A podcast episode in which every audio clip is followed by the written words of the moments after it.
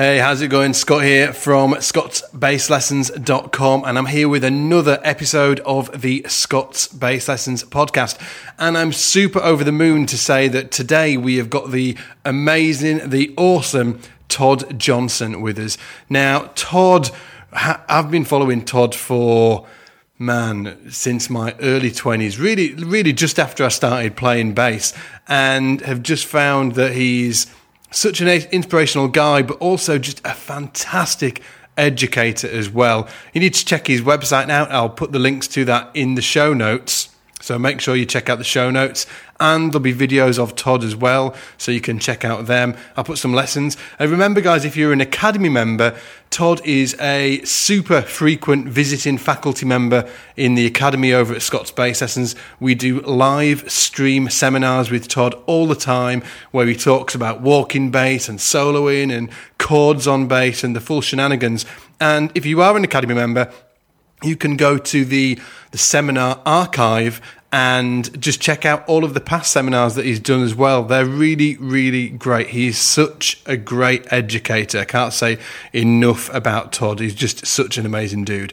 Now, also a huge shout out to all the kind messages we've been getting about iBass magazine, which is the new publication that is coming from Scott's Bass Lessons every month. If you haven't already checked it out yet, go over to ibassmag.com and you'll be able to check out the brand new Will Lee issue that we've got. It's super cool and running to the end of July, which is just obviously a few days from now. We've also got a killer deal going on where you can get an annual subscription for to iBass magazine, which is obviously um, will give you 12 issues moving forward from when you subscribe and one each month. You can get that annual subscription for under $24 a year.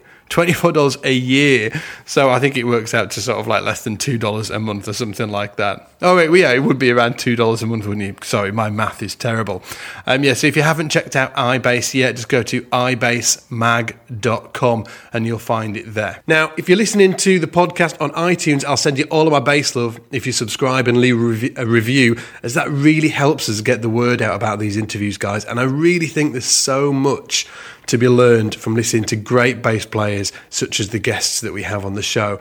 And if you're listening to this anywhere else other than scottsbasslessons.com, make sure you shoot over to the site and check out the show notes for this episode, as I've put some fantastic videos up of Mo in there so you can check those out, okay? Now, if you're completely new to Scott's Bass Lessons, go to scottsbasslessons.com forward slash toolkit, okay? scottsbasslessons.com forward slash toolkit. I put some really cool video resources that you can download on there and check out, like a bass buyer's guide. We've got um, a video where I talk about how to get gigs, great gigs, wherever you are in the world. So if you're moving to a new city or you're trying to break into the scene where you are, I'll give you some great tips for that. We've got a Understanding the Modes mini course. We've got a backing track library. There's loads of stuff in there. It's totally free for you to download. Just go to scottsbasslessons.com forward slash toolkit. And also, remember, if you're an Academy member over at scottsbasslessons.com, you can watch the entire video version of this interview as well. Okay. We filmed the entire thing as we do with all our podcasts. We film all of them. And if you're not already an Academy member, just go and check it out over at scottsbasslessons.com. In a nutshell, it's the best online learning platform for bass players in the world the step by step courses, live seminars every week, the largest online based educational community in the world. And those guys are so, so supportive and tons more. The whole nine yards. And we have a completely free 14 day trial for you as well. So you can take it for a test drive just to see if it's for you. And if you find it isn't, no sweat, you can cancel your account within the click of two buttons. Now, without further ado, let's get into the interview. Hey guys, how's it going? Scott again here from the SBL podcast and obviously Scott's Bass Lessons. Um, I'm here with the amazing Todd Johnson. Super, super stoked to have you on, Todd, with us today. I've been a huge, huge fan of yours and your playing, your educational materials, your books, your videos for, man, since my 20s, so early 20s, so maybe like 17 years or something like that. I've been checking your stuff out. And Ouch. Not to make you feel old, Todd. Don't worry.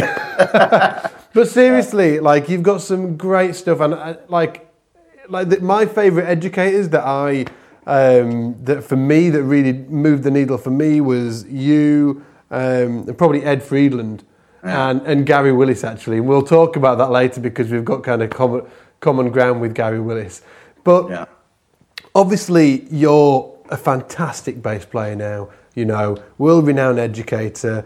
But how did you even get into the bass? Tell me about young Todd who didn't even know what a bass was. Um, uh, I, I played. My mom says I wanted to learn to play guitar when I was six. I don't remember requesting that. That's what she tells me.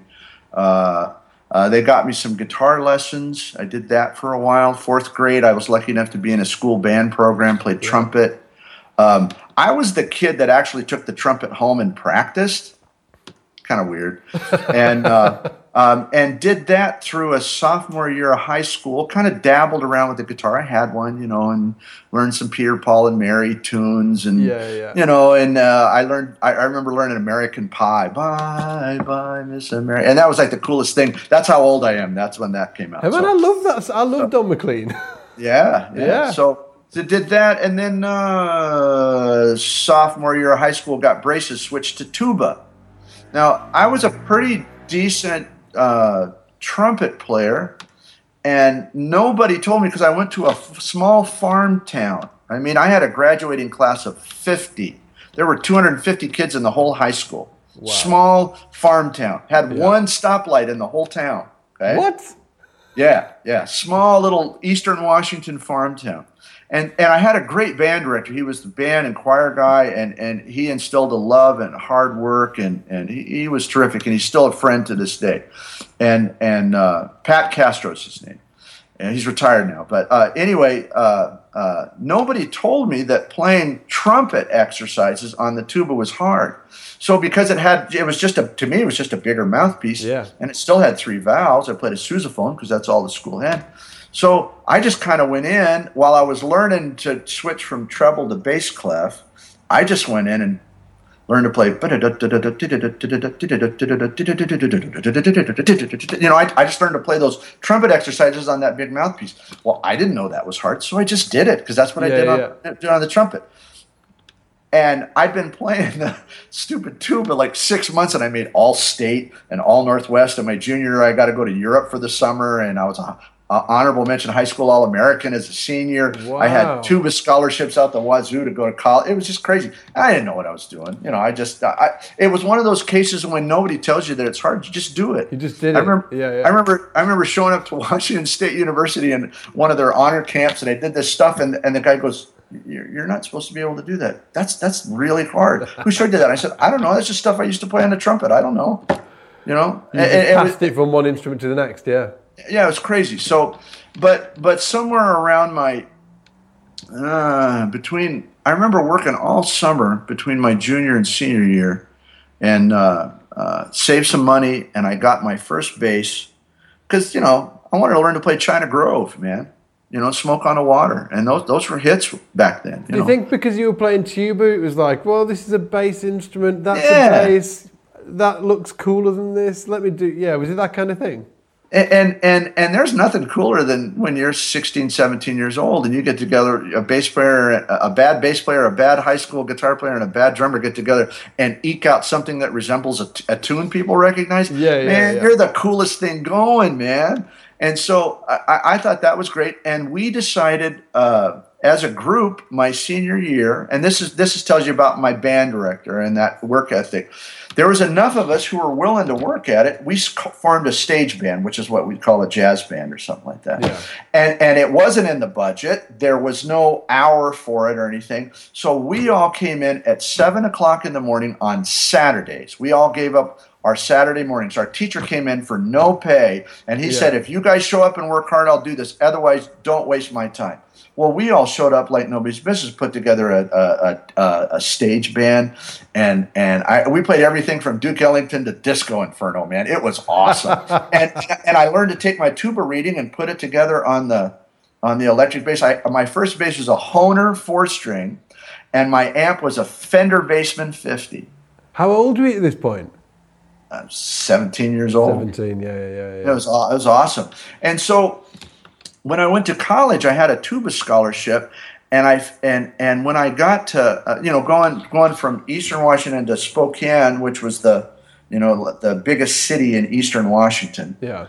Uh, uh, the community college I went to was had a big band, and I remember, you know, I, I was playing in the wind ensemble and the orchestra and and and all that kind of stuff, and I was interested in trying to, you know, play in the in the jazz band. Well, this jazz band's full of like community guys who are pros who are just keeping their reading chops together. Yeah. And so it was like I got my butt handed to me really fast, but it, I just went, oh my god, this is the coolest stuff I ever heard. And I had older guys that were you know 24 and 25 well when you're 19 they're the coolest guys on the planet and they yeah. and they played they played gigs and they had experience and and i was lucky i, I had I, I had some great people that took me under their wing and kicked my butt and showed me what work was about and all that stuff and you know and then after that it's like joining bands and then getting an opportunity to go on the road and and next thing you know you're 55 and and and you, you say I'm an educator and a good player. I, I don't know. It, it, it's a blur,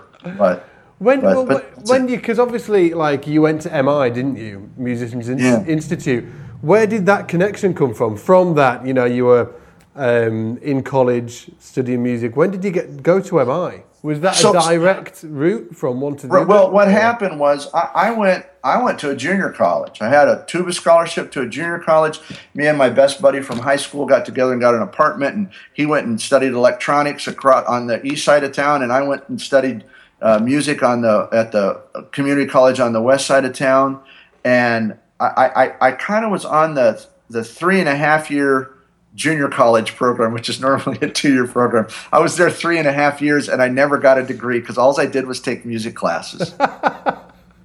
and I did not have the foresight and the discipline to, to jump through the general gen eds, the the math and the science and all that stuff because I was just so bug nuts hungry to learn how to play music and I knew Music. it, for me at that time I couldn't see the value in it. So I spent all my time in the music building. I, they couldn't get rid of me. I might as well just slept there and Yeah. and uh, um, and so I did that for three and a half years, and then I went on the road, and I wound up in Las Vegas, and I'm playing there, and I'm working seven, I'm working as many hours as you can work in Las Vegas and survive. what, what, what year I was mean, this in when you when you got to th- Vegas I was there from like '84 to '89. And what was the scene like when you got there was there a, obviously like tons of shows right live yeah, there, there were lots of shows and lots of lounge work, and uh, uh, and I, I did mostly lounge work and some shows. yeah and uh, um,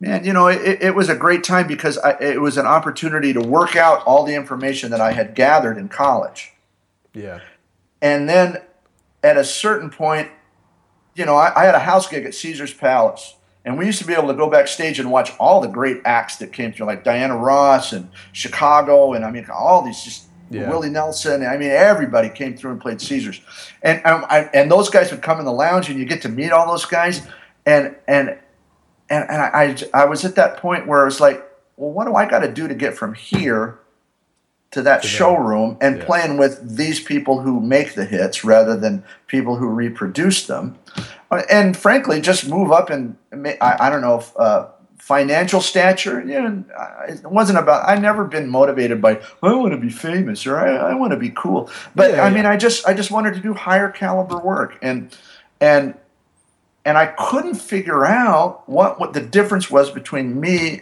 and the way I played and those guys that played in those big shows.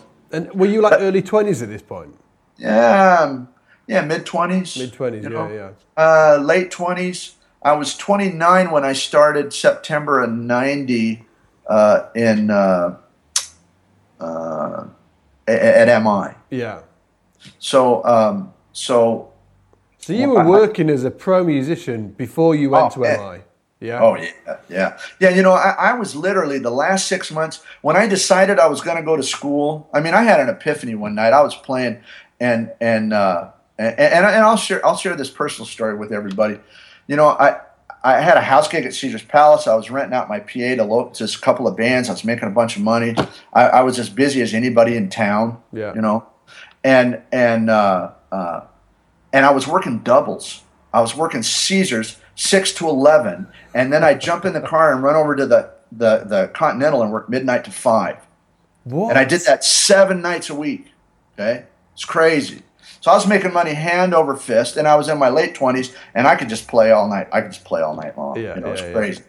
And and uh, one night after the first set, so it's like got to be around seven o'clock. And now, mind you, I got to play till five o'clock in the morning. I went up to the bar on the break and I ordered a beer and a shot.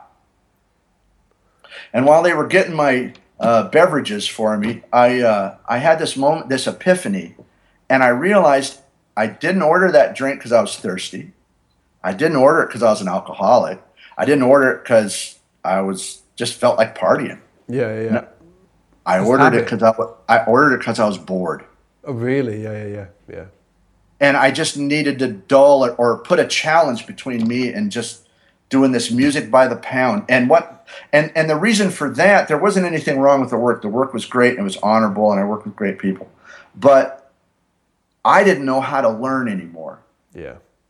I didn't know what I didn't know, and I couldn't figure it out. And you and I kind was of hit, I- hit a brick wall kind of thing, and you Yeah, big time. And and that's when videos started to come out, and, and I, I bought everybody's videos, and I bought all the books, and I was just stuck. And I was and I was willing to work hard, but I didn't know how to do it. And and it was interesting that night when I ordered that drink, the guy the guy uh, he put the beer in the shot up there, and I paid him for it, and I just walked away. Really? And- yeah. yeah, oh, I so it was like I- one of them life changing moments. Yeah. Yeah, it really was. Uh, and and I, I, I went home and I thought about it, and this sounds so corny, but I literally opened up like it was the first or second issue of Bass Player magazine. I might even still have it. Okay, I remember it had an article with Bob Magnuson. Wow, cool. Who, was, who turned out to be one of my teachers. And I opened it up, and, and there was an ad for BIT Yeah. and Jeff Berlin and Steve Bailey and Gary Willis and, and Bob Magnuson and Putter Smith and all the great guys there. And, and it was like, those guys know how to do what I, I, I have to learn how to do. Not want to, I have to learn how to do this. And it was like, at that point, it was like blinders on. And I just, I sold everything I had. Everything I had at that point fit in my van Wow. and I, I, I worked every job, got rid of all my PA, all that kind of stuff. I got rid of everything, man.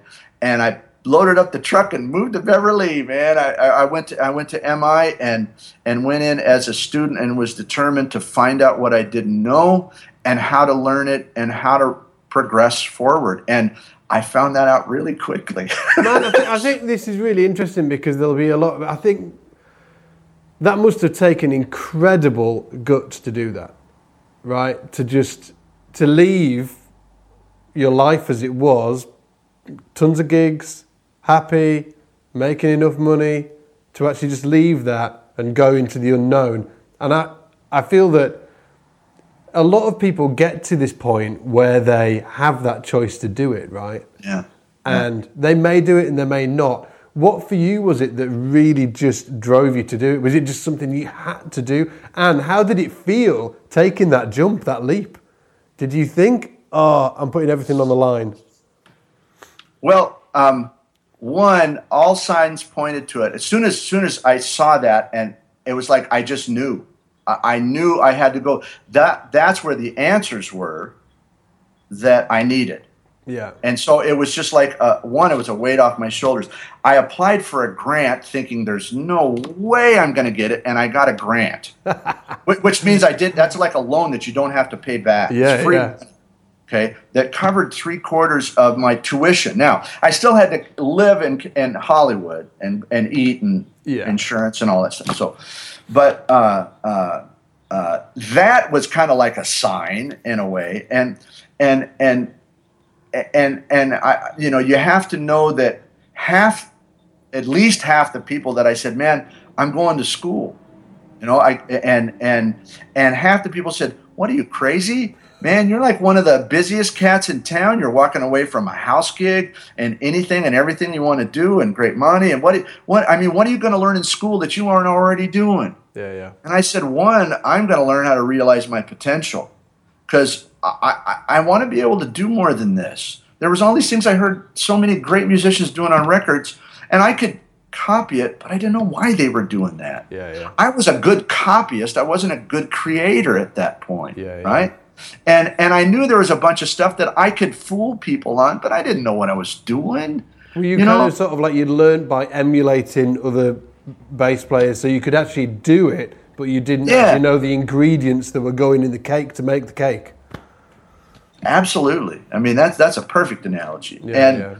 it's like like you've done this before, I think. It's, it's like yeah, I've done it before. so so and then the other half the people said, "Get the hell out of here. This will be the best thing." They said, "You've hit the ceiling. You're not going to grow anymore here. Keep yeah. going. You're 29 years old. If you don't do it now, you'll never do it." And then believe me, in Las Vegas, I saw enough guys, and I always said that their collars just got bigger and bigger, and they, they become alcoholics or drug addicts or gambling addicts, or they just become pissed and jaded, man. Yeah, yeah. And they just start to hate music, and they play music like they hate it, even though they're great players. And and I just thought, what's the worst thing that could happen? I go away for a year and come back and get my gig back. Yeah, yeah, absolutely, man. I mean, if they'll take me now, if I'm the flavor of the month now, and if I go learn how to play a whole lot better, what they're going to shun me? I don't think so. yeah. You know, and so I thought I'm going to go now while I have this opportunity. Otherwise, I'm going to get married, which I wound up doing.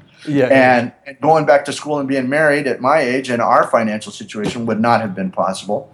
Uh, so it turned out to be, you know, the right move. And and as as uh, good fortune would have it, I had Gary Willis. Here's a nice segue. Uh, Gary Willis turned out to be my private teacher. Now I got to go steal stuff from you know Steve Bailey and Jeff Berlin and Bob Magnuson and Putter Smith, Lexus Goreski. I mean, just all the cats that were there. Tim Bogert, goodness sakes, you know. I mean, just all these just legendary, world class, cream of the crop LA cats, all either taught there or were there on a semi-regular basis in one yeah, form yeah, or another. Yeah, and, and, and it was like, been, had you been I, listening to these guys before? A lot of them, yeah, yeah, and and uh, and, and so there was also the guitar faculty guys, you know, Ron Eschete and Joe DiOrio and the jazz guys. I, I really wanted to learn how to figure that stuff out because I mean, I could look at the real book and listen to recordings and going, well, that's close, but that ain't what those guys are playing, that crap in that real book. There's a whole bunch of other stuff that's going on, and I don't know how and or why they would do that, but what they're doing is way hipper than what I see in that book. Yeah, yeah. And and uh, so I got to learn to play the bass good enough to go hang with those really great guitar guys, and and uh, you know I got hooked up with Ron Eschete and and who you still play with now, right? Well, yes, but uh, we haven't played together in almost two years, just because you know he lives in L.A. and I live here in Phoenix, and yeah. and it's it, it's hard for him to get away. And I've got so darn much work going here in Phoenix that it's stupid for me to leave very often. You know yeah, that yeah, so. So uh, uh, I, we still talk to each other every couple of months. I, I, I love him as much as I love any human being, other than maybe my wife and my parents. But, but uh, uh, so yeah, we I play with him every day in my head. You know, man. There's um, some great videos of you playing with his trio, man, on YouTube. I'll put them in the show notes for everybody to check them out. Cool. cool. Um, yeah, that that was a while ago. You know, and when you get to play with a guy like that, I mean, I'm not the sharpest knife in the drawer, but I I, I have perseverance, man and and and I'll work at something a long time. I don't know if I have good patience, but I have perseverance, right? and and and uh, uh, and I, am so indebted to Ron for him uh, just being patient with me. But when you have a guy that that played with, traveled with Ray Brown and Milt Jackson and all those cats, you know, um, I got a. I mean, I got you know they talk about six degrees of separation. Yeah, yeah I got yeah. a whole bunch of first degree of separation with between me and Ray Brown. Yeah, yeah, yeah, yeah, yeah. yeah. And and and so and, and, Ronnie is just telling me stories about them just going and having lunch and stuff, you know, and, and chord changes and, and the behind the scenes stuff that I can't repeat in this interview, you know, and stuff like that. So, so I, I mean that that to me was so exciting, and to have a guy like that play stuff at me. I mean, I sat next to him two, three nights a week for 22 years, and it's just play. When you, if you sat next to Joe Pass, uh, every week for 22 years, you're going to absorb some of that, yeah, and it's just going to come out in. Absolutely, man. Yeah. So, so I, I got to go to a graduate school that very few will ever get to attend, and so it, it, it it blessed me and it cursed me. so when when you got there, what was the experience like? Were you like in your late twenties? So I'm guessing that you were really serious about the work that you were going to do there. I, I, like if if I went to I went to um, I went to music school way later in life um, to get my degree, like kind of around like late twenties. And uh, if I'd gone when I was like 17, 18, it would have been a disaster. I don't think I would have ever made it into a class because I was just a wild kid, right? And I expect if you were going, you know, to somewhere like MI with all those guys at that time of in your life, you would have been super, super dedicated, right? Yeah, yeah. Um, um, you know, I was the typical 18, 19 year old when I went to junior college, and I got a lot out of it, but I was young and wild. Okay, use your imagination, you yeah. get the idea. And uh, we all starred in that movie at one time, unfortunately. So, um, um, but like you said, when I went back, I, it was my money. It wasn't mom and dad's money or, or a scholarship or whatever. It was my money, you know, yeah, and yeah, a grant and good fortune. And because I had been out and applied everything, and I was out of information. Um, uh, I knew the value of the pearl. Yeah, and I yeah. knew what a privilege it was to take a reading class with Putter Smith and to study, you know, theory with Dave Posey and to take ear training from this guy and take jazz combo from Carl Schroeder, who was Sarah Vaughan's piano player forever and a day. Even though he cursed everybody out and scared us all to death, we learned so much. and, then, and then and then and then to have Gary Willis as a private instructor. Yeah. You know, and and and and just steal Steve Bailey blind every time he wasn't looking. And and and just cherry pick. And I was lucky because so many guys when they come to MI, they're they wind up coming to this place that has incredible fruit on the trees, but they never they're not ready to harvest that fruit. They're they're yeah. busy tilling the ground and working on the fundamentals and working their way up. I already had a bunch of that just because I was 29 and I, I had experience and so I knew exactly what I wanted and I went there and got it and it was there for me to get and I've always been self motivated so I went and got what I wanted. Yeah, yeah, yeah. You know, and and uh, I was I was fortunate. Uh, I did extremely well. Uh, at the risk of sounding arrogant, you know, I, I, I qualified for the vocational or for the honors test, passed that, qualified for the vocational honors test, passed that, and got the Outstanding Student of the Year award. Now that and four dollars get you coffee most places, but yeah. but but that was the best that I could do, and uh, fortunately for me, they they thought enough of me to have me around as a teacher after that. I was going to say because uh, you actually ended up teaching at MI, right? Yeah, I went right from being a student, like I graduated, and two weeks later I'm teaching. Teaching yeah, yeah, yeah. yeah, yeah. So that, which was which was interesting, and uh, um, so, but and and in taking the positive side of the story, uh, my nine years as a teacher at MI was the greatest training that I could have better than anything I could have dreamt for because yeah. I got I, I, was the I was the top call sub in the bass schools for the first two or three years I was there uh, before I had a full time before I had a, a regular position. Yeah. And so I they'd call me and go, hey, so and so's got a studio call. Can you cover this class? And I covered everything. So you like teaching reading theory, ear yeah. training, uh, jazz fusion pro class with Ralph Humphrey and Mike Miller, uh, Scott Kinsey playing uh, jazz traditional pro series with all those guys with Eschete and and and subbing for Jeff Berlin or subbing for Gary Willis and, and, and I'm in so far over my head. I mean, it, it's just a miracle. I mean, I, I, don't know how I survived it. I was just probably too stupid to say no. You know, uh, I remember one day getting a call and they go, "Hey, Mike Stern's in town and Lincoln Goines has got the flu. Can you would you, you want to come down and play with him?" Ah! you know, and it's my day off, and I'm like, uh, "Okay, yeah." And then on the way in the car on the way there, I'm going, oh crap, what was I thinking? Mike Stern's going to hand me my ass. And now I've been there like five years already. And then I thought, wait a minute. Mike Stern's great, but he ain't going to play anything at me that Ron Eschete hasn't played at me a thousand times. Yeah, yeah. And yeah. so I thought, okay, cool. All right, well, I'm just going to see how this is. And Mike looks at me now. I'm, I'm just, I'm not being self-deprecated. I just, I'm just being honest with you. Excuse me, allergy season here. I mean, I just look like a dumpy insurance salesman. I mean, I don't look like a like a hot hip musician, and so I'm walking in in jeans and a t-shirt and bald head. So you didn't have the long hair back then or anything like no, that. No, no, no, My hair left me a long time ago, my friend. Mine and too, and and I walk in, and Stern kind of looks at me like, "Oh, okay, cool." You know, because he don't know me. He don't know if Yeah, I can yeah. play or not. He doesn't know if he's stuck with some mook. You know, and it's just going to be a long two-hour seminar for him. You know, he doesn't yeah, know.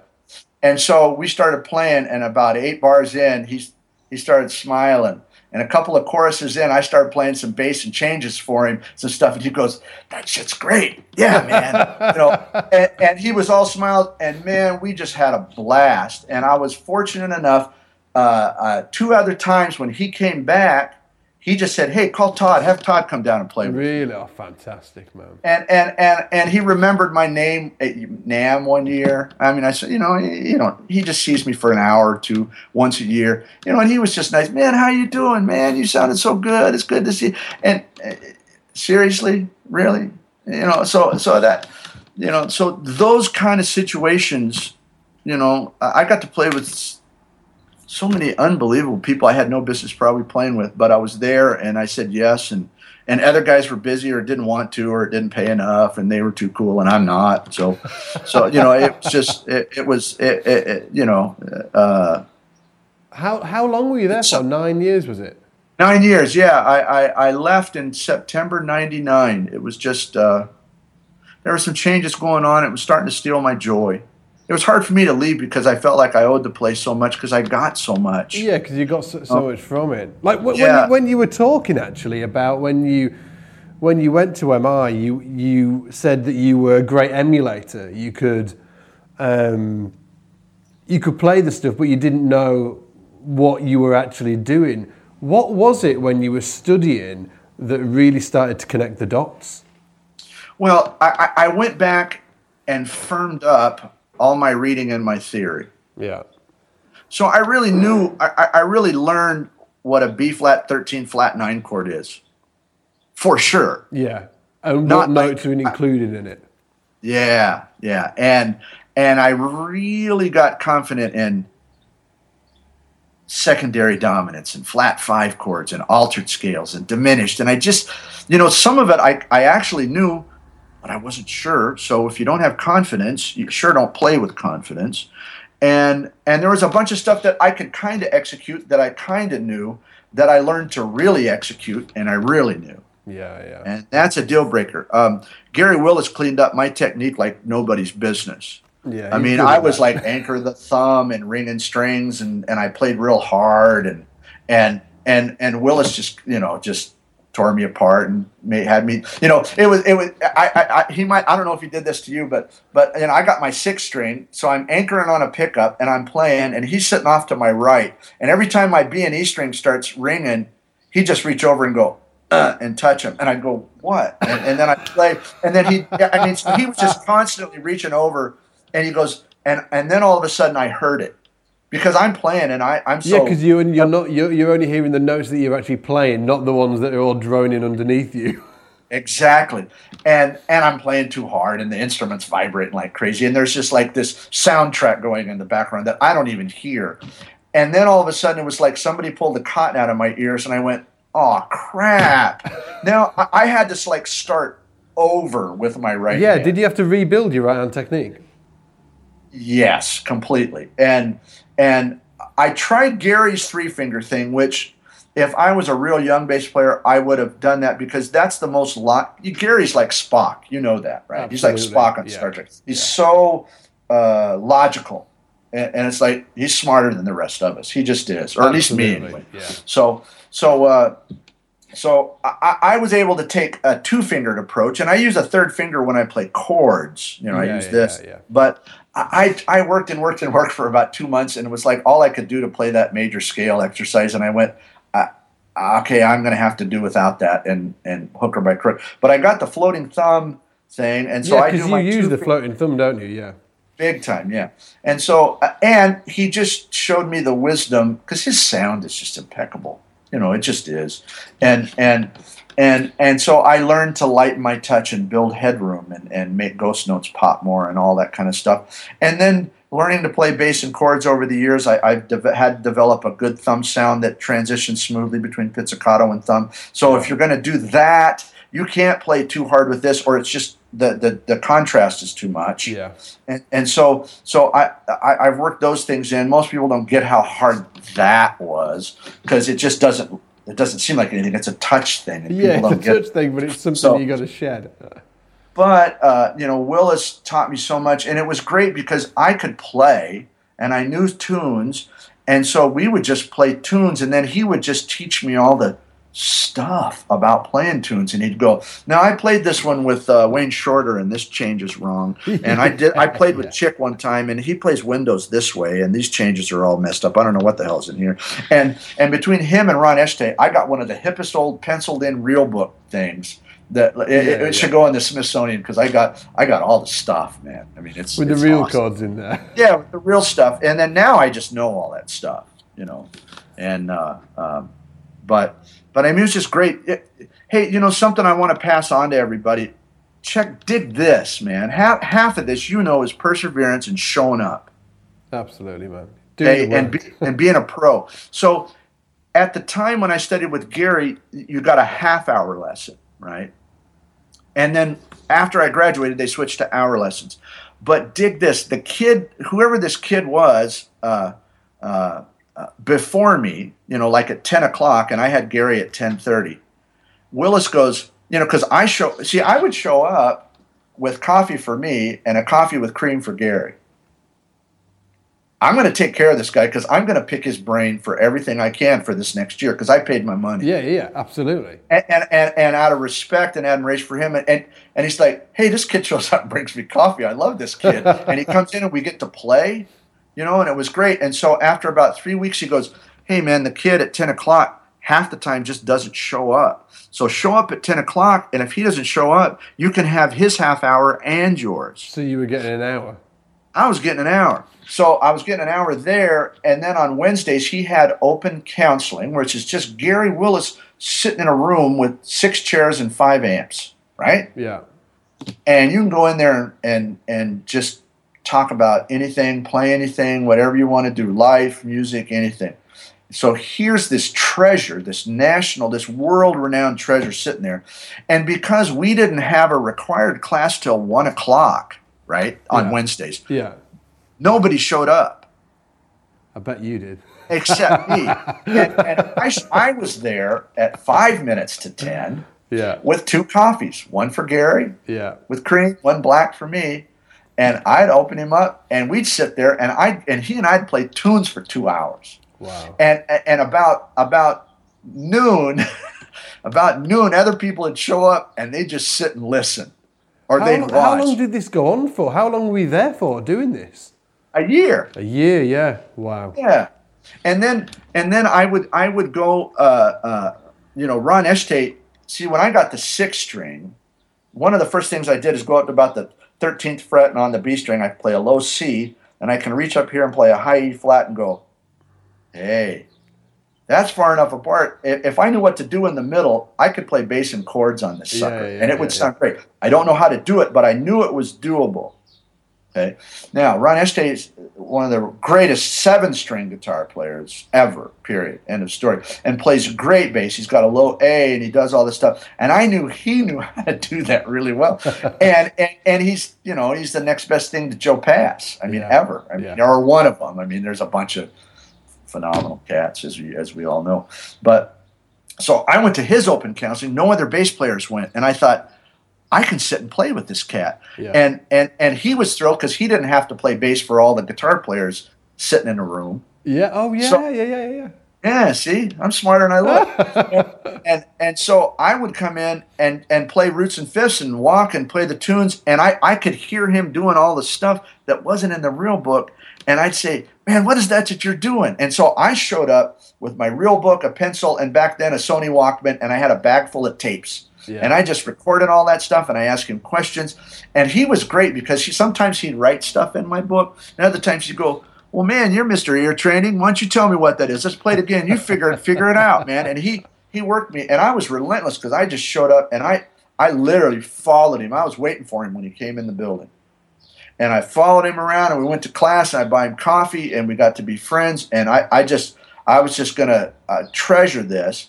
And halfway through the year, he called me into uh, uh, the Joe DiOrio office. It's like walking in and seeing the Pope, right? Yeah, yeah. And and and and I walk in and, and he says to me, he says, "Hey, do you think you could play like an F blues? Do you think you could play like a bass line and keep the third and seventh happening?"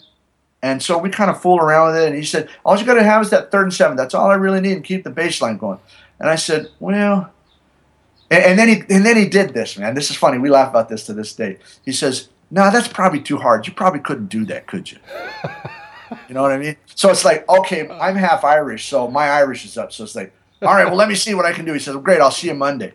So I, I, I, I go away and I, I put that together. Yeah. Uh, Do it. Do you want to it do it? Grab the bass line. If you want to grab the bass, you pull the headphones out. I can't hear you. Can you hear me? Yeah. Can you can you hear this? Yeah. So so I, I'm thinking, all right, I got an F, and I got third, and seventh, and third, and I, I'm going, and and so I know that it just goes, okay, and there's my B flat, so I'm going, uh, and I got to get here, you know, in coordination and seeing more than one note at a time for us bass players is just like dizzying, totally. But it took me a little while, and I kind of went so I could go root, fifth, root, and I could slide into this.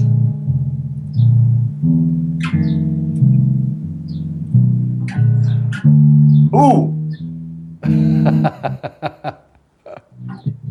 just playing downbeats, Yeah. just one to four. Now I got to go. Uh, oh, I got. How, how do I play C minor? Oh crap! Where's that? How do you play that? And then it's like, you know, I put it together so pretty. You know, in in three months, I'm playing.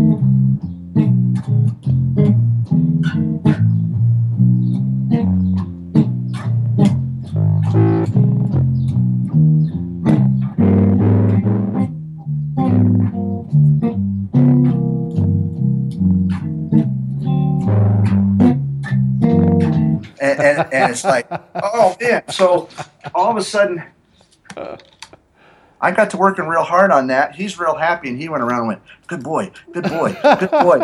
and, and and one of my teachers, the great Putter Smith, who who's just a, a treasure, uh, uh, played with Monk and the Beach Boys and got everybody. Uh, he was in Diamonds Are Forever. He was one of the main villains in Diamonds Are Forever. Really? Yeah, yeah. He's the bald-headed guy with the little glasses, Mr. Kidd and Mr. Yeah, yeah, yeah, yeah, yeah, yeah. Yeah, that's guy, Putter, man. Yeah, and and and uh, so Putter had was out of town with uh, Dinah Shore, and so uh, he was going to be on the road with her for a few weeks. So Ronnie took a chance and said, "All right, I want you to play these gigs with me," and I've been playing with him ever since. And that was where that, that relationship really kind of sort of like started. yeah, Yeah. And, and and he just saw that I was going to work hard at enough at it, and he had the idea of, you know, this instrument doing what we're talking about, and and so he was patient with me as I learned it and was able to add more and more. Now I, I can do that on anything and How long did it? How long did it take you to get all the chordal stuff together so you felt really confident with it? Uh, I got quite a bit together the first year. Yeah.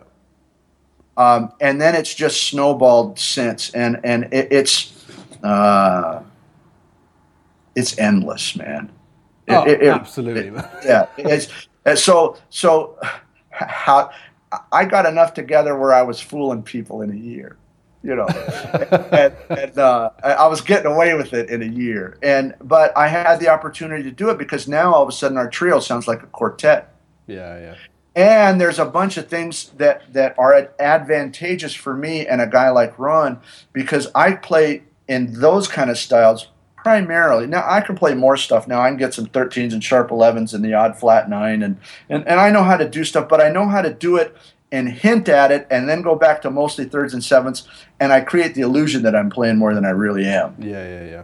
but you have to but there's an art to that you know and and uh, uh, but we got into where it, i could play thirds and sevenths so on on a dominant chord that gave him the freedom to play flat nine sharp nine flat five sharp five i mean he could color it however he wanted he could go into all his polychord stuff Yeah. which he's a master of and and i couldn't get in his way Yeah, yeah, yeah. Now, a really good guitar player or another really good piano player, they can hit all those nines and thirteens and all that stuff, and and paint him into a corner and make him play a certain way he may or may not want to play. So I gave him Yeah. just enough support without painting him into a harmonic corner, which he just thrived on.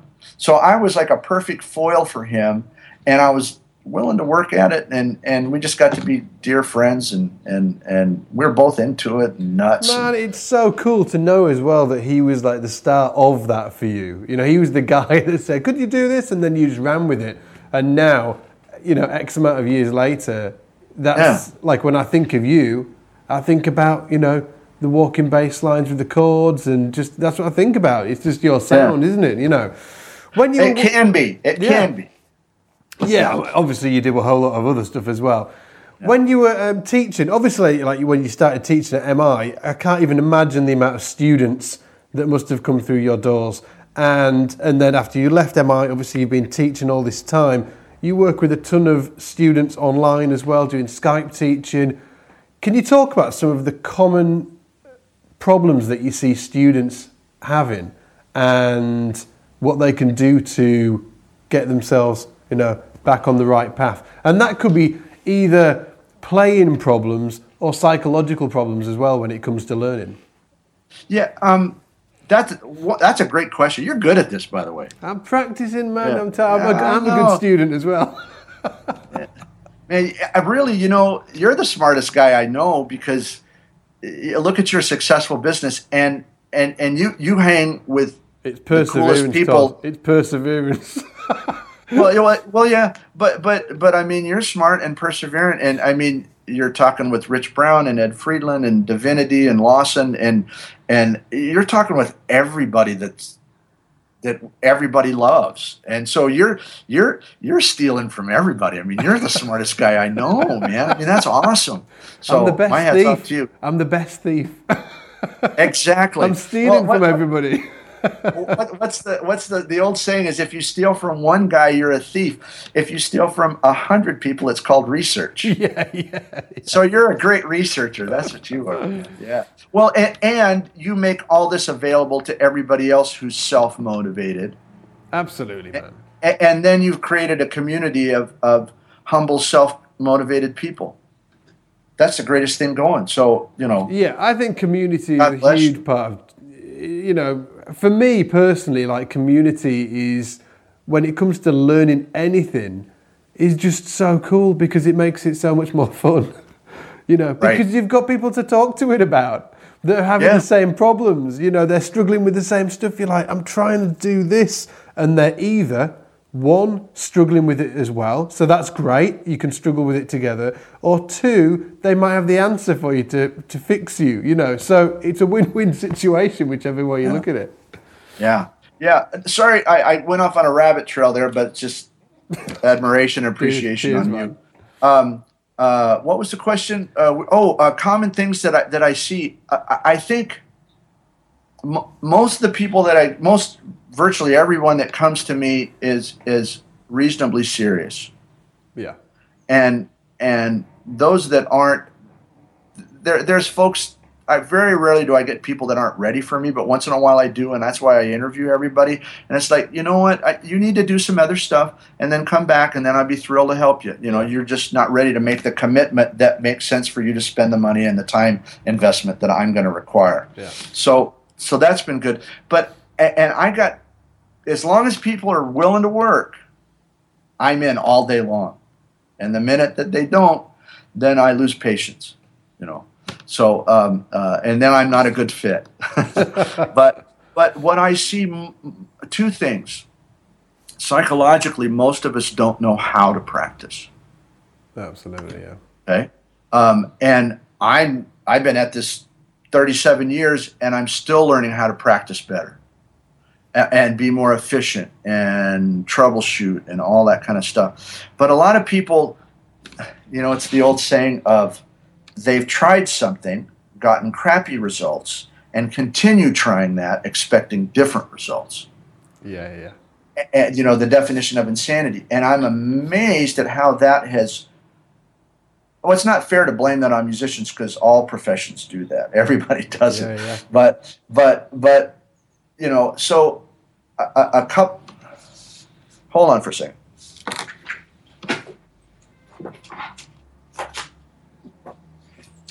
Get my props here. My props. props are just out of arm's reach.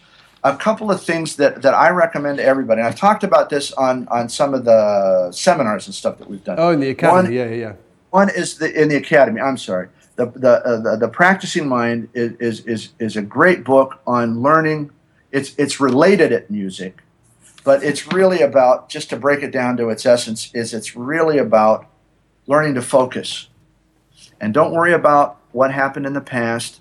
And get over the idea that well, I bought this many basses and I spent this much money and I've been at it this many years and I should be that's just wasted energy and it just takes you away and distracts us all from working on A flat Yeah. and D flat and the blues and, and, and G or whatever it is that we should be working on that's actually going to get us there. And and when we learn to focus on the task at hand, okay, we can accomplish these things that are out here in the future with fluid ease because it's the focus. Because if we just repeat successful habits day in, day out in short order, these things out here in the future take care of themselves Yeah. and we can't do anything about the stuff in the past. So this is a great, great skill, and it's helped a bunch of. It's helped me, and it's helped all my guys that have read it and studied it. I, I've I've read this on audio. By Thomas Sterner, is it? Yeah. Thomas Sterner, yeah, The yeah. practicing And mind. practicing mind.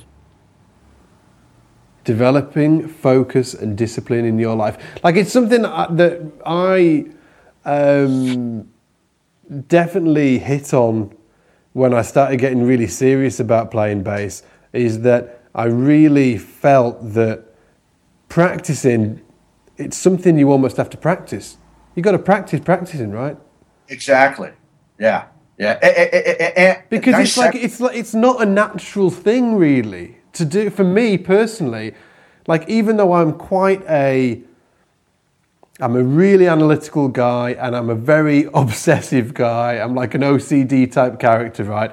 But it's still to sit there day after day after day after day after day for months and months and months and years and years and years it's not so natural to do that right but no, it's it's, if- it's not. Yeah, if- I'm sorry. If you get, if you kind of sort of like build it sort of like into your habits, so you don't have to kind of talk yourself into it, it just it feels so much better for me personally. You know, for me personally. Well, and it takes. I mean, like I could sit down and practice eight hours a day because I I know what I need to work on. Yeah. I- I didn't know that 30 years ago. I, I was just like running around chasing my tail. Yeah, I was willing to work hard, but I didn't know what to do. for me is so much easier than it was when I first started out because I've practiced it so much. Now, the, the, the other compliment that I use and require all my students now is this book called The Practice of Practice. Oh, there you go. okay? And uh, I mean, it's like, man, they're going to think we scripted this. This is awesome. Oh yeah. Who wrote that then? Yeah. Uh, this is by uh, Jonathan, J O N A T H A N Harnum, H A R N U M. Wicked. Oh, and that is obviously about music because it's got a music stand on the Yeah. front cover. And and I don't know about you, but when I was a kid, or, or just I, I have this kind of cliche imagery in my mind about practicing. I think a lot of other people do. It's like you're in you're in this dank practice room with the wire music stand and an old nasty, not very good metronome, Metronome. and some kind of a method book. yeah, yeah, yeah. You know, like a, I, I I can see a Rubank's method trumpet book, and I'm a kid, and and it's like you're forced because your parents told you you had to, and that's the imagery that comes up with practice Yeah. and that can be part of it for a lot of people but there's so much that goes into practice small bites going slow programming in popular frankly just playing just playing Yeah, is part yeah. of practice uh, listening is part of practice there's there's a whole bunch of components that go into not just practice but really learning music Yeah, yeah.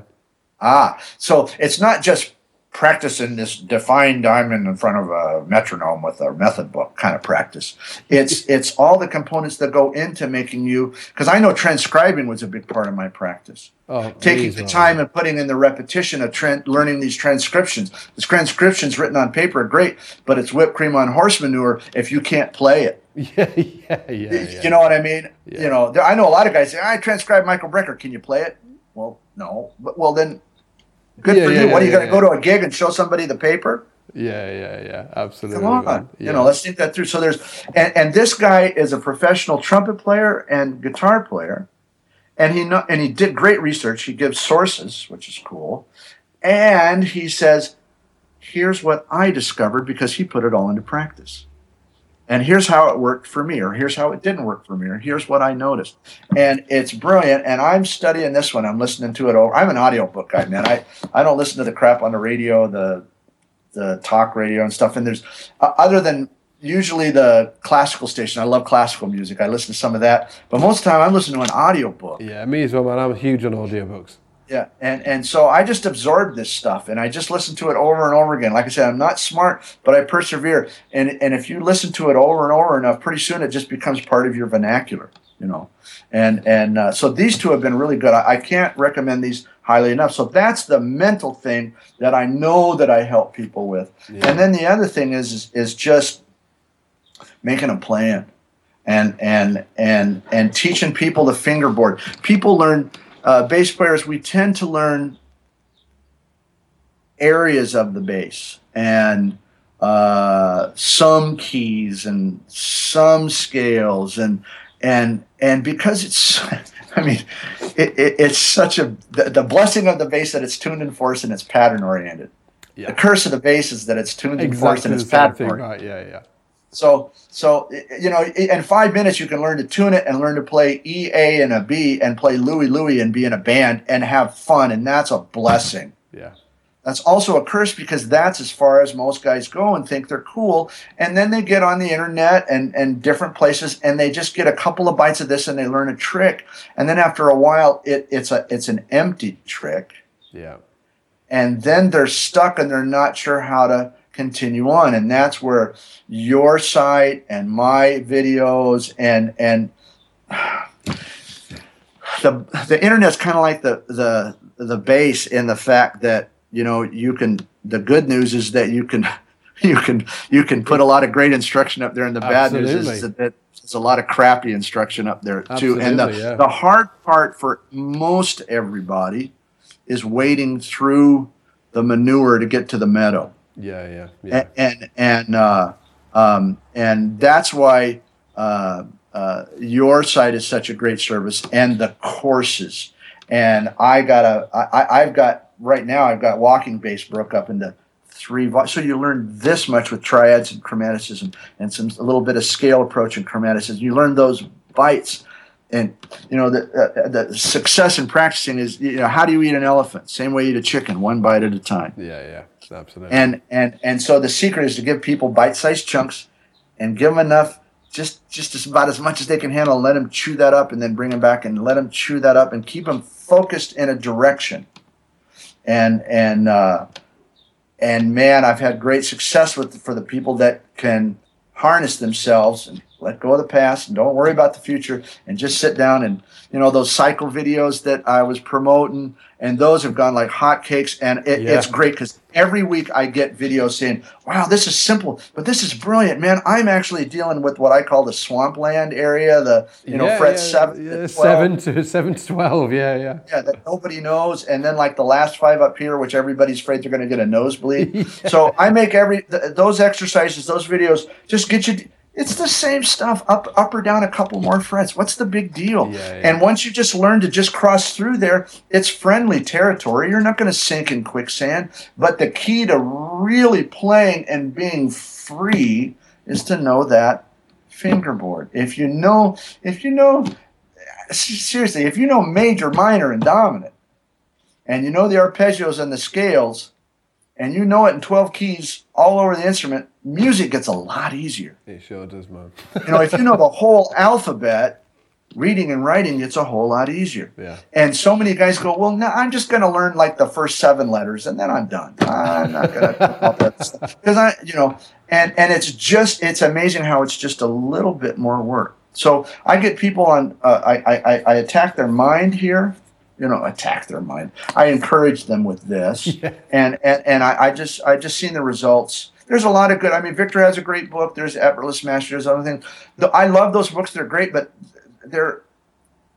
I don't know. I, am real. I'm a real simpleton, and these these really speak to me. They're just simple and, and to the point, and and I don't have to think too much to understand these. So, I, but I love. The, I, I, recommend those books highly as well.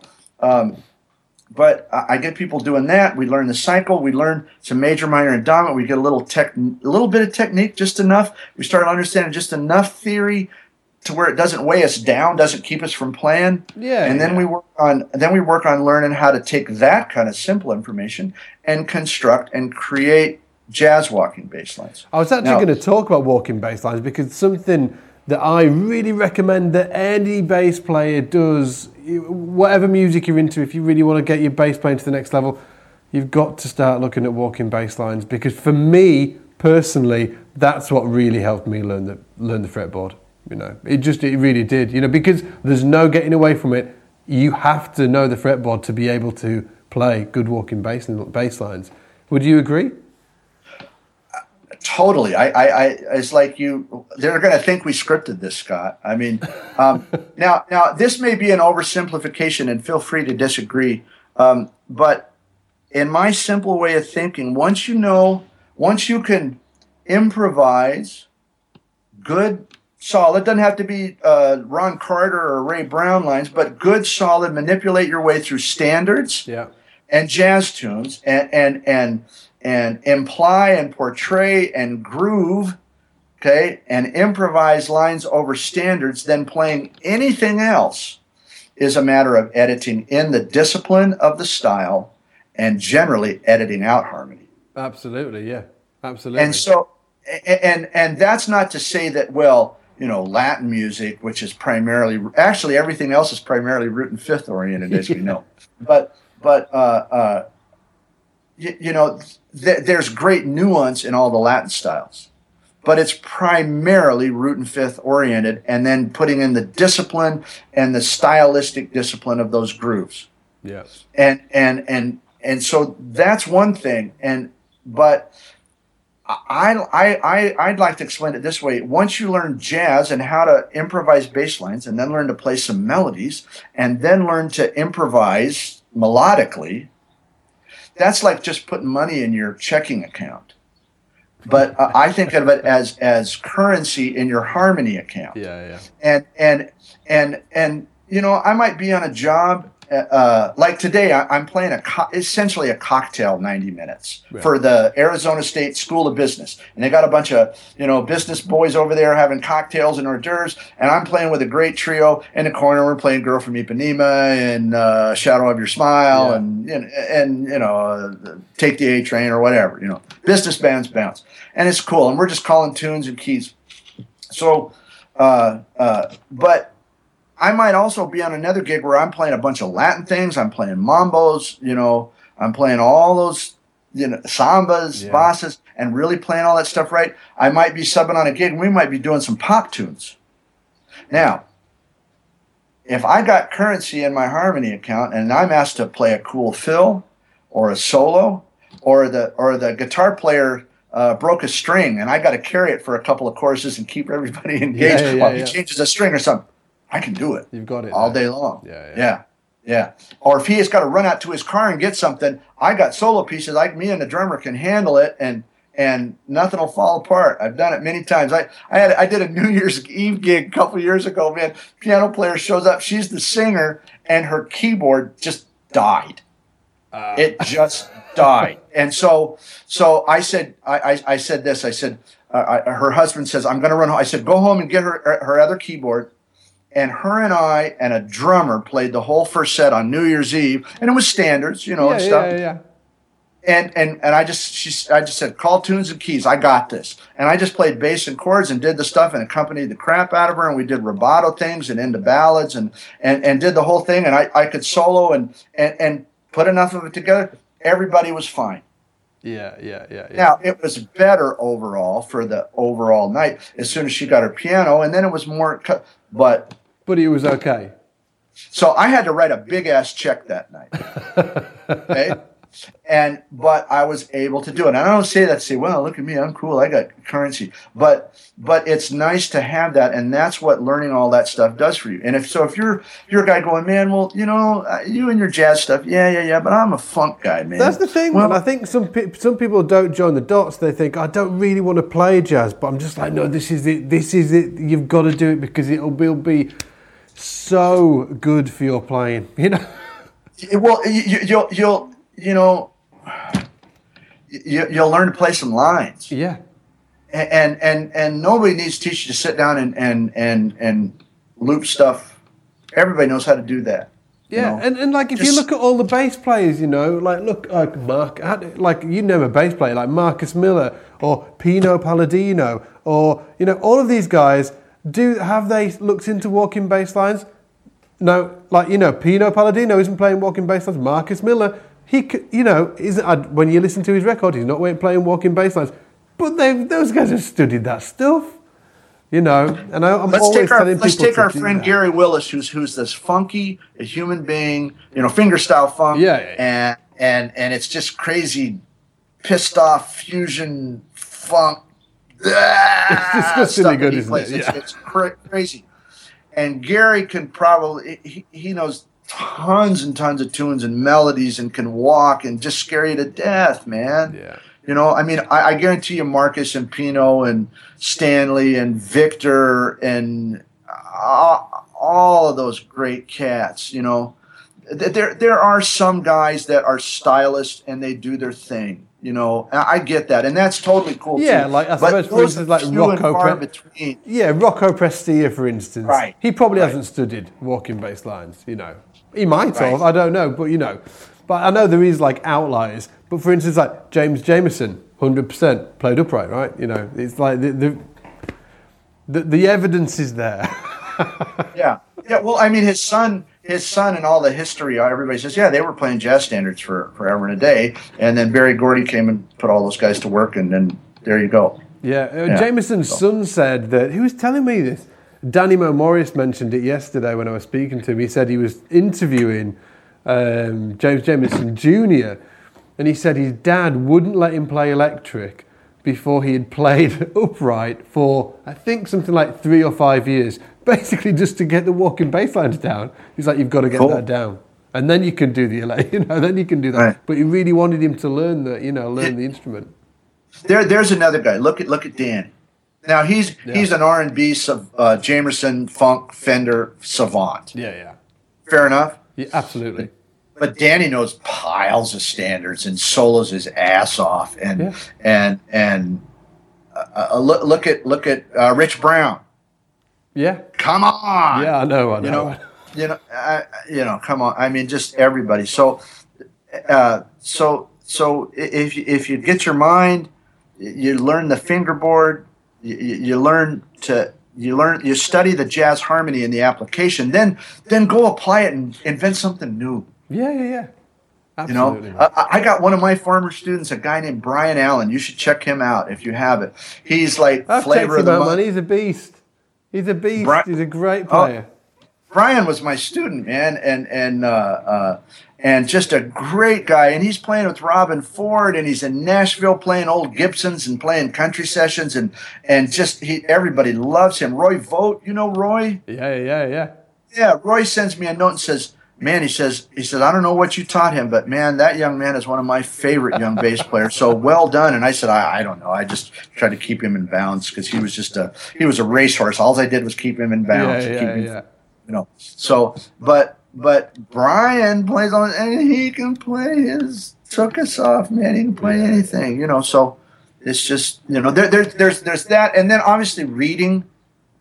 You know, Absolutely, yeah, Re- yeah. Yeah, and and and and I'm going to confess to you, my reading's been up, my reading's been down, but you know, reading is is critical because because I can go sight read a big band gig, you know. Yeah, absolutely. Uh, uh, I, I can, you know, uh, but I also know a pile of tunes. Do you think reading helps because it also gives you a visual representation of the rhythm sometimes? I think Yeah. I, I think that when I really got into reading, it just it helped my rhythm. You know, just Oh, be, just seeing it on the page, seeing the subdivisions, you know, seeing the one e and at it, you know, and and seeing that in conjunction with an actual line, with a bass line. I love that book. What's that Jamerson book? Standing in the Shadows of Motown. I think that's a great reading book, you know, just because great Yeah. bass lines, syncopations all over the place because it's Jamerson. Oh, And yeah. I learned a lot about reading just using that book. Oh yeah, it's it's monstrous. Yeah, and and I like the fact that the lines were played. So if I didn't get it right, I could hear how it was supposed to be and go, "Oh, that's what that looks like." Yeah, yeah, yeah. And I, I've always liked doing a bunch of tho- that kind of reading where I could pan a guy out. I mean, you know, a good place for people to start is, uh, you know, like a Jamerson or a Jamerson, Jamey Aebersold kind of thing. Yeah, yeah, With like Rufus Reid playing the B flat blues, and there's a book that comes with it where all the bass lines are written out.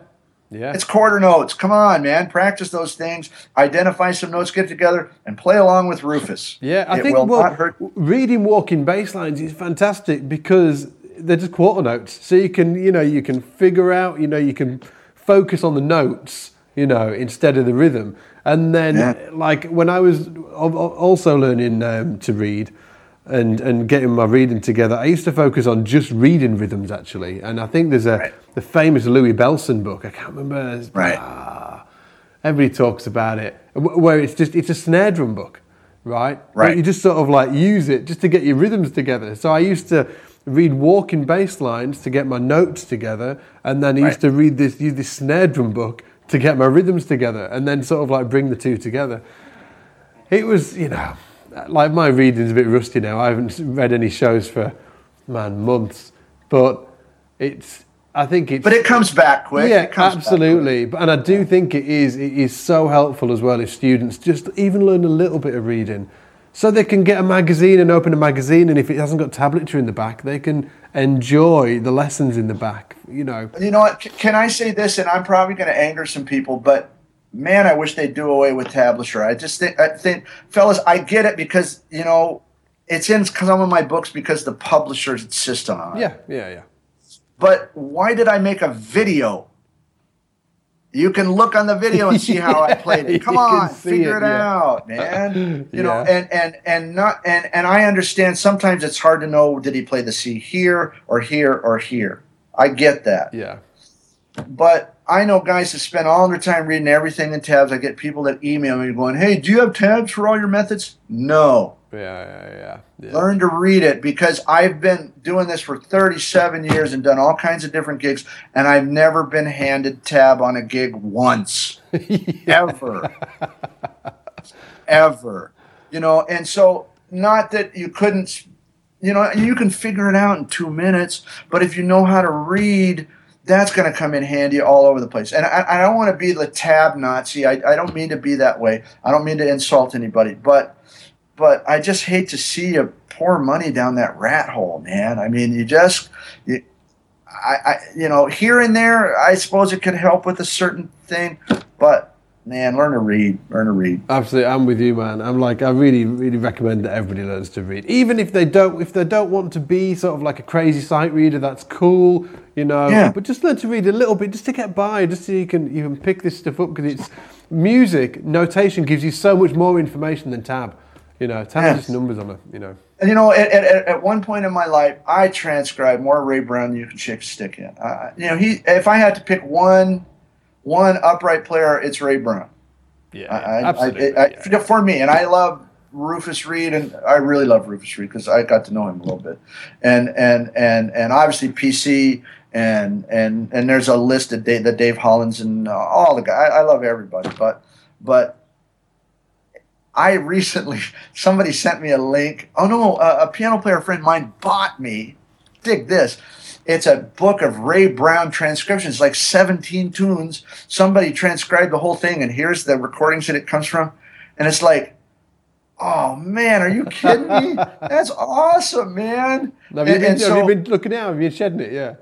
yeah, so it's just fun, I, and it's sitting in my pile because I, I just, not, I'm not making excuses. I, I've, I've had a bunch of other really positive things that I'm I've invested my time in, and uh, but later this summer, I, I'm going to be deep in the shed, It's- and don't you dare bug me. It's coming out. It's coming out. Yeah, yeah, and so I'm going to go back into some of those, and and I stole some stuff recently, some some fun, real fun stuff that I play on a gig, and you know, I stole a bunch of Ray Brown, then do my sad ass versions of it, but but uh, you know, it's it's that that stuff's magic, and if I couldn't read, I couldn't figure that out. Yeah, yeah, absolutely, absolutely. Man, we've been ranting about reading, haven't we? Do you think anybody knows that we want them to read yet? I, I hope so. I think hope we've so. got the point of walking bass lines and reading.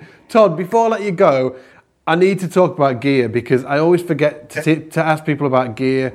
I'm a, what what basses you what basses are you playing? I know it's the Zon, isn't it? But what what is it? Yeah, this is it. I- I- I play epic, one man. bass. It looks epic. I play one bass. This is my this is my baby. This is uh, this is a TJ6H, the headless one. Yeah. This is uh, uh, 32 inch scale. Right? Everybody goes 32 inch scale. And the B sounds massive, doesn't it? Yeah. Yeah, it does. Is it a And- neck through? Yeah, it, it's a set neck, Oh, got you. set neck, but it's these uh, uh, carbon fiber necks, which have graphite in them, but they're not graphite necks; they're carbon fiber. So what all all Joe Zon will tell me is that there's graphite and there's some kind of wood in there. I think it's a sawdust. Okay. I could be could be wrong because it's a resin. Uh, by the time it's all, it's a me- and and then and then I, then he starts being a smartass and saying, "Well, it's it's eye of newt and bat wings and and it's like Colonel Sanders' secret recipe. Won't tell you what's in that because that's the million hairs. But but you know, like uh, uh, what's the bass Steve Lawson plays? Uh, Oh, modulus. Modulus. Modulus makes great instruments. Uh, Those are great instruments, Yeah. but they're all graphite, and they have. Although Steve gets, he, he's he's a mad scientist, man. He's like the Thomas Dolby of bass. He's, he's Yeah, awesome. yeah, yeah. He gets a beautiful, such a beautiful sound. Although I think he could play the telephone book and make it sound. Absolutely, So, yeah, you could, yeah. so, but I've played those, and I played some other all graphite things because I like the idea of the stability. But they had kind of that one K kind of eh, in Yeah, them, and you and which which is is great for certain types of music. And the kiss of death for others. Yeah, So yeah. it's a very specific thing. And for what I do, it, it was like, eh. So uh, uh, it, it, it didn't work too honky. yeah, and and this thing, these have a warmth mixed with the stability. So this was the this was the sweet spot for me and what I like. Now everybody everybody likes something different. So, uh, but uh, I've been from here in the desert to Belém in Brazil, which is the mouth of the Amazon in the rainforest, and everybody's bases were going crazy, and mine's just straight as a string. And then I fly from there all the way back to the desert and take it out of the case. It's in tune, straight as a string. I don't touch a thing. Really, yeah, yeah, yeah. Yeah. The the body is guanacaste and myrtlewood, myrtlewood Oh, top. yeah, yeah, yeah, yeah. And so it's similar to a, a, uh uh maple and uh, I'm blanking out. I'm having a senior moment. Uh, mahogany, Anyway, ma- anyway. mahogany or something like that? Or no, it's uh, uh, I'm I'm blanking out. I'll, I'll, it'll come to me after we hang up. yeah. Um, um, but it it has those similar uh, those that similar tonal characteristics. It's similar, not exact, but similar. But it's so much lighter. So this whole bass weighs eight pounds. That's super light, isn't it? Yeah. So so because of all the you know the joys Backs of and- yeah, aging yeah, and yeah. backs and stuff, this this this came of that. Now, luckily, like I said, got my CPAP machine and my body's healed up, Yeah. and now I feel good. But I- I also have this too. So I, I, I've gone 32 inch scale. I'm not going back. Now, it- Were you worried for- when you went 32? Were you, were you a bit, you know, hesitant No, I, about it? I knew I knew it would be great. I knew it would be great. I had played some 33s and some 32s, and Joe Zon knows his business as much as anybody. And he said 32 is about as far as I want to go because then it's diminishing returns after that. yeah. I play a 135 B string. Yeah. So you got to have some mass there. but it's just set up so nice. It feels incredible. So if you're a really aggressive hard player, that 32 inch scale B string is not going to work for you. But I know how to play with some touch, and I get that sucker to sing. Okay. Yeah, it probably now, helps because you play the other strings lightly as well, don't you? Yeah, yeah. yeah. there you go. So if you don't treat it like a bastard stepchild, then you know, then then you can coax some sound out of these instruments. But what I really gained was warmth and sustain on the C string. Really? Oh, because yeah, yeah, yeah, yeah. Oh. So, yeah, so what one taketh away, the other giveth. Yeah, you know, yeah. And it, it, it's a cool thing. So, uh, you know, I've got uh, uh, Radius Bartolini's, and I got an Aguilar preamp in there, and uh, it's straight ahead, man. You know, it's just it's balanced. It sits at two o'clock. I don't have to touch it. I don't have to. Why did you go? He- why did you go headless? Uh, weight. Was it weight? Uh, yeah. Balance uh, wear and tear on the body. I, yeah. I, was just trying to get rid of anything extraneous. Yeah. Uh, I've been trying to do that on a lot of levels. Fr- frankly, you know, and just try, I'm trying to do a few things and do them real well. Yeah. Todd and I and, were talking about Todd's gym, and I've been wanting to go to the gym. This is the year, Todd. I'm going to get my gym in together this year. yeah. Well, I, I had to, one, I was, like I said, I was feeling bad and, and I was in pain and, and I, and I, I felt like I got a second chance. And it's like, I had to make it a priority. Yeah. You know, I mean, for some people, there, there are guys that are in great shape, but they haven't made music the priority that they need to make the commitment to grow. And I had, frankly, I just neglected my body. I sat on my butt and practiced learned how to play because yeah. that was my priority. Um, uh, but uh, learning as we age to seek a little balance and trying to look at the the long term and the big picture. Uh, I, I got to take care of all this stuff, or, or I'm going to cack early, and uh, I, I can't help anybody if I'm dead. no, so, you can't. You, can't. it's good to be a student. We were talking really about possible. earlier. It's good to be a student again. You know? Yeah, it's yeah. cool to yeah. learn. Taking yoga and working with a trainer three days a week, and and uh, you know just trying to get positive and eating healthy and and uh, there's a few things that matter in my life my uh, god and, and my family my wife and and and and my health. Yeah. Because if i if those things aren't in order the other stuff i could be the greatest bass player in the world and i'm miserable. Yeah yeah absolutely man. So those three are the priority. And then and then working on you know trying to really trying to realize my potential. Pushing and, forward. Yeah, and moving forward as a as a as a musician and a and a teacher, and and and those two kind of balance. My, my teach my playing makes my teaching better, and my teaching makes my playing better. So that's kind of yeah. one intertwined thing, and and I'd lie I'd be lying if I told you I wasn't competitive about this at one time in my life, and and now there's those those those memes that say, you know, I'm just trying to be better than I was yesterday. I'm not trying to compete with anybody. And I've finally grown up enough to where I'm finally that way. I'm not trying to be better than anybody. I'm just trying to, I, I just want to play, I want to keep improving. And the exciting part is with this new lease on life and improved health and weight loss and all this kind of stuff, getting out of this chronic pain. Um, I am getting better. Yeah, yeah. I play a whole, I think I play a whole bunch better now you than I did do. two years ago. You know, which is which is great. And and I you know, I've always kind of moved in in two year chunks where I get a I get a bite of something and I go, hey, I'm gonna, hey, I I see how they go, but I, I can only I only get a little taste, and then I got to like shed it and muscle memory it to death. Yeah. And then two years later, all of a sudden, it's just part of my DNA. Yeah, fully absorbed. Yeah, yeah, yeah, yeah. And and and there's stuff that I I got bites of recently that uh, they'll they'll start manifesting themselves in a couple of years. you know, again. yeah, yeah. I'm longevity. So you know that's the that's the idea. So Todd, where yeah. can people find you? Uh, www.toddjohnsonmusic.com. Got a whole pile of downloads. Uh, uh, uh, we do. I do online. You call them Skype lessons. I use GoToMeeting. You use GoToMeeting and stuff like. Yeah, yeah.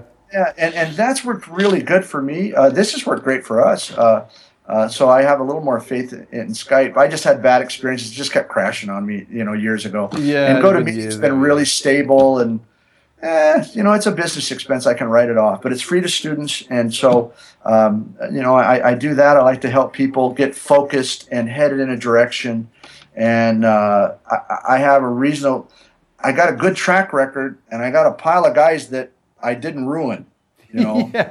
Well, as, as, as I said, man, you're one of my favourite educators, and I learned a ton of stuff from you when I was, you know, and I learned a ton of stuff from you now. I was watching one of your seminars in the academy the other day, actually, on chords.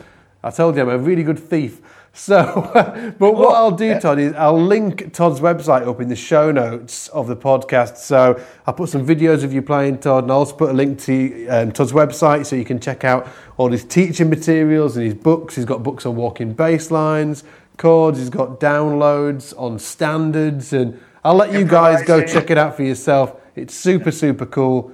Todd, you're an absolute diamond, mate. Thank you so much for Thanks coming out with you. us Thank you so much for having me. Thanks. I, I'm honored to be part of your community, man. So, Ladies, Anytime, gentlemen, anywhere. and bass Hey, come on, players, Mr. Todd Johnson. Oh, the Hey, cat's coming hey. up. We've got to get the cat in.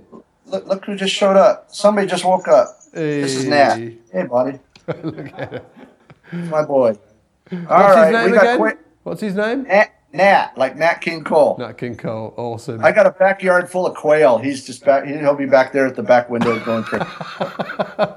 Epic. Todd, Yeah. take it easy, man. See All you in a bit. Thank you, brother. See you later, All guys. right. Bye. Bye. Okay, guys, hopefully you enjoyed that interview with the great Todd Johnson, one of my favourite bass educators of all time, and I'm absolutely over the moon to have him involved in the academy over at scottsbasslessons.com. Remember, if you are an academy member, you can check out all of his past seminars that he's done in the seminar archive, and I'll put links to his website as well in the show notes. In fact, I'll put some videos in there as well so you can check out Todd playing. He is a badass. Now, remember, if you're an Academy member, you can also watch the entire video version of that interview as well. And if you're not already an Academy member, what's going on? Come on, get on it.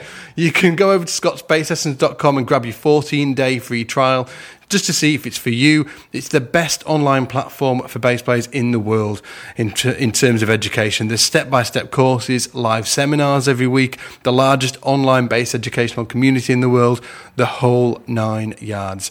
Now, enough of that. Who have we got next week? Well, next week we've got the amazing Damian Erskine, who I've been following for years.